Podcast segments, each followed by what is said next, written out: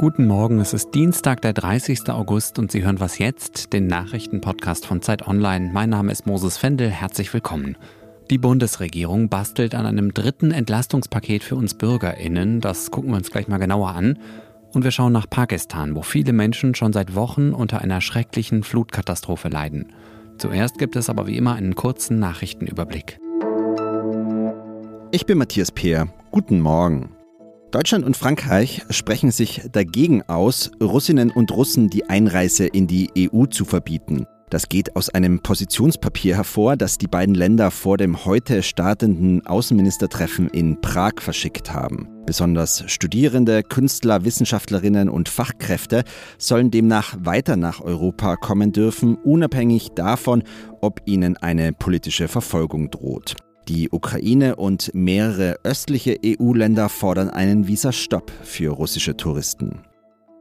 Am Donnerstag beginnt der meteorologische Herbst. Die vorläufige Bilanz für den Sommer stellt der Deutsche Wetterdienst aber schon heute vor. Klar ist bereits, es war überdurchschnittlich heiß und trocken und es gibt auch einen neuen Sonnenrekord. Insgesamt 817 Stunden Sonnenschein dürften bis zum Monatsende zusammenkommen. Das ist der höchste Wert seit Beginn der Aufzeichnungen im Jahr 1951. Bisher war der Sommer des Jahres 2003 der sonnigste. Damals gab es 793 Sonnenstunden. Redaktionsschluss für diesen Podcast ist 5 Uhr.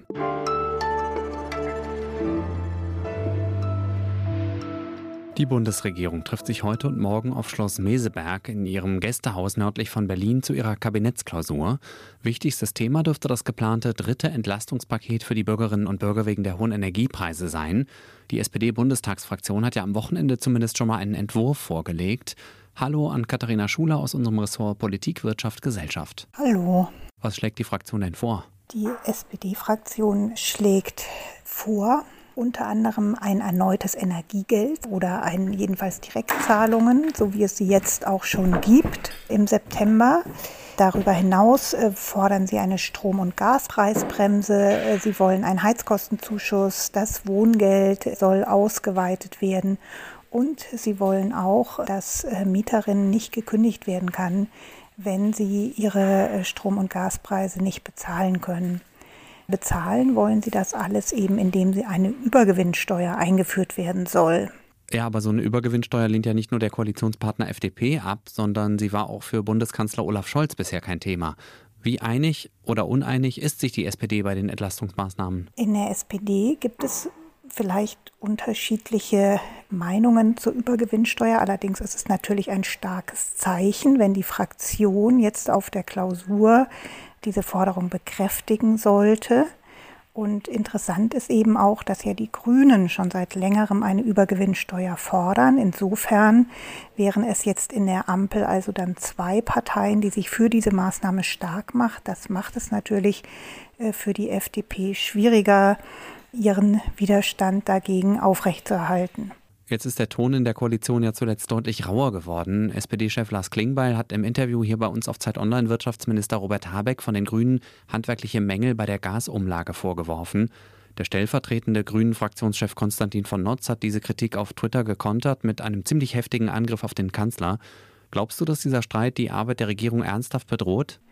Also ich glaube auf keinen Fall, dass dieser Streit jetzt in den letzten Tagen die Ampel in der Weise nachhaltig belastet, dass sie etwa auseinanderbrechen könnte. Ich glaube, das ist jenseits äh, des Vorstellbaren. Es ist ja auch ein Stück weit normal, dass man sich in einer Koalition so äh, behagt. Und natürlich SPD und FDP haben ja in der Vergangenheit durchaus auch darunter gelitten, dass eben nur die Grünen politisch bisher in den Umfragen von der Ampel profitiert haben.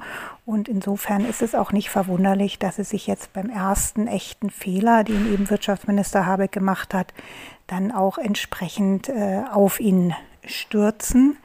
Aber man merkte auch am Montag äh, zumindest, äh, dass ein bisschen zurückgerudert wird. Also Herr Klingbeil hat sich dann doch wieder moderater auch geäußert. Und äh, insgesamt auch äh, wird ja offiziell zumindest von allen Seiten beschworen, dass man jetzt gerade in dieser Krisensituation natürlich auch gut zusammenarbeiten muss. Lass uns kurz noch auf die FDP schauen. Die steht ja in der Koalition gerade eher als Bremserin da, kommt jedenfalls mir so vor. Kein Tempolimit, keine Übergewinnsteuer, wie gesagt, und auch keine unmittelbare Verlängerung des 9-Euro-Tickets, um jetzt nur mal drei Beispiele zu nennen. Haben die Liberalen denn einen eigenen Plan, um die Menschen im Land zu entlasten? Die FDP sieht sich natürlich selbst keineswegs als Bremserin, sondern als äh, Vertreterin der ökonomischen äh, Vernunft, die dafür sorgen will, äh, dass Unternehmen nicht zusätzlich belastet werden, dass eben auch nicht weiter Schulden gemacht werden. Die Liberalen haben ja in der Tat auch schon eigene Vorschläge gemacht. Lindner hat ja vor allen Dingen seinen Plan zum Abbau der kalten Progression vorgestellt, aber man merkt eben, die Liberalen haben einen etwas anderen Ansatz. Die wollen eben bis weit in die Mitte hinein oder im Grunde auch Menschen äh, mit gehobenem Einkommen entlasten. Und äh, das ist eben etwas, wo ja Grüne und SPD dem eher skeptisch gegenüberstehen. Darüber hinaus hat Lindner aber auch den Vorschlag gemacht, beispielsweise das Kindergeld äh, zu erhöhen. Das hat allerdings die grüne Familienministerin bisher als noch nicht ausreichend bewertet. Ja, man wird sehen, auf welche Vorschläge man sich dann jetzt in den nächsten Tagen auch tatsächlich einigt.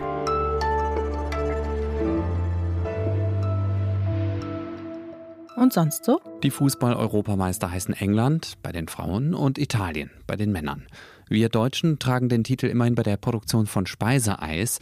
Mehr als 600 Millionen Liter wurden im vergangenen Jahr in Deutschland hergestellt, sagt die Statistikbehörde Eurostat. Italien landet demnach mit 381 Millionen Litern nur auf Platz 3 hinter Frankreich. Eis ist übrigens bei uns im Schnitt auch günstiger als in allen anderen EU-Ländern. 1,40 Euro pro Liter.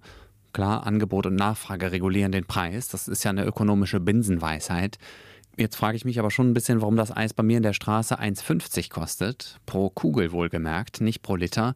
Inflation, hohe Energiekosten, Fachkräftemangel. Wahrscheinlich eine Mischung aus all dem. Es ist auf jeden Fall sehr cremig und es schmeckt sehr, sehr gut.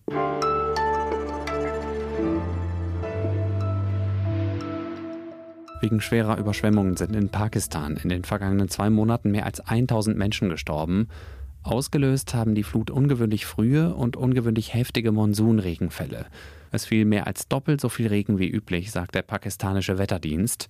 Klimaschutzministerin Sherry Rehman hat in einem Interview mit dem britischen Fernsehsender Channel 4 von einer ernsten Klimakatastrophe gesprochen. So suddenly we're at this ground zero of uh, climate dystopia. Die pakistanischen Behörden sagen, dass inzwischen mehr als 33 Millionen Menschen ihre Häuser oder Wohnungen verlassen mussten. Viele weitere warten noch auf Hilfe, zum Beispiel in abgelegenen Bergdörfern, und ein Ende des Regens ist bisher noch nicht in Sicht. Berthold Engelmann koordiniert von Deutschland aus die Nothilfe der Organisation HELP, Hilfe zur Selbsthilfe.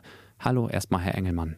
Ja, hallo, schönen guten Tag. Betroffen von der Flut sind mehr als 33 Millionen Menschen. Das ist jeder siebte Einwohner von Pakistan.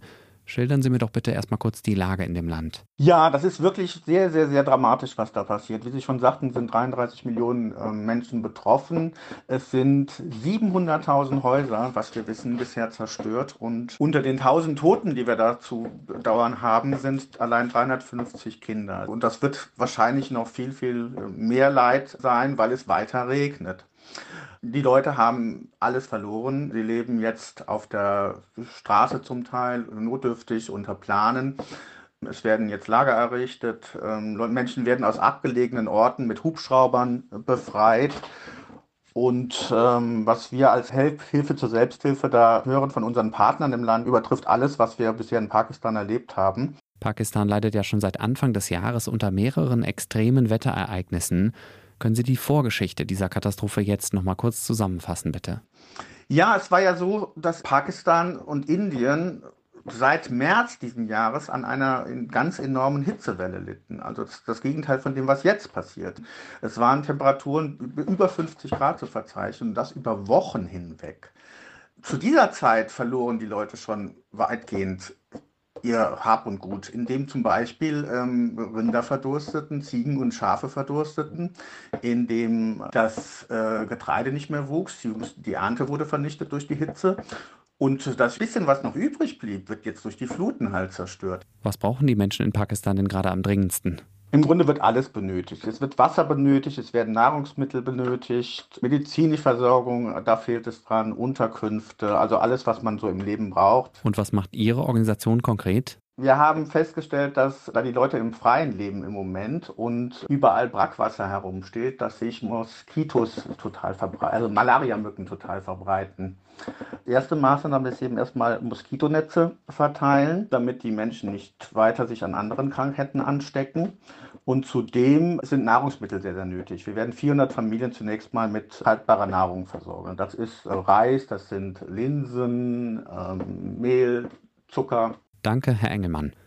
Und wenn Sie spenden wollen für die Menschen in Pakistan, dann können Sie das tun über die Homepage von Help, Hilfe zur Selbsthilfe. Einen Link finden Sie in den Show Notes. Das war was jetzt am Dienstagmorgen.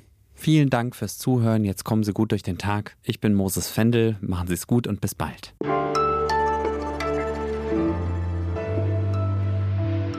Ja, das fasst mich sehr an, muss ich sagen, ähm, weil es wirklich eine der größten Katastrophen ist, die wir weltweit in den letzten Jahren erlebt haben.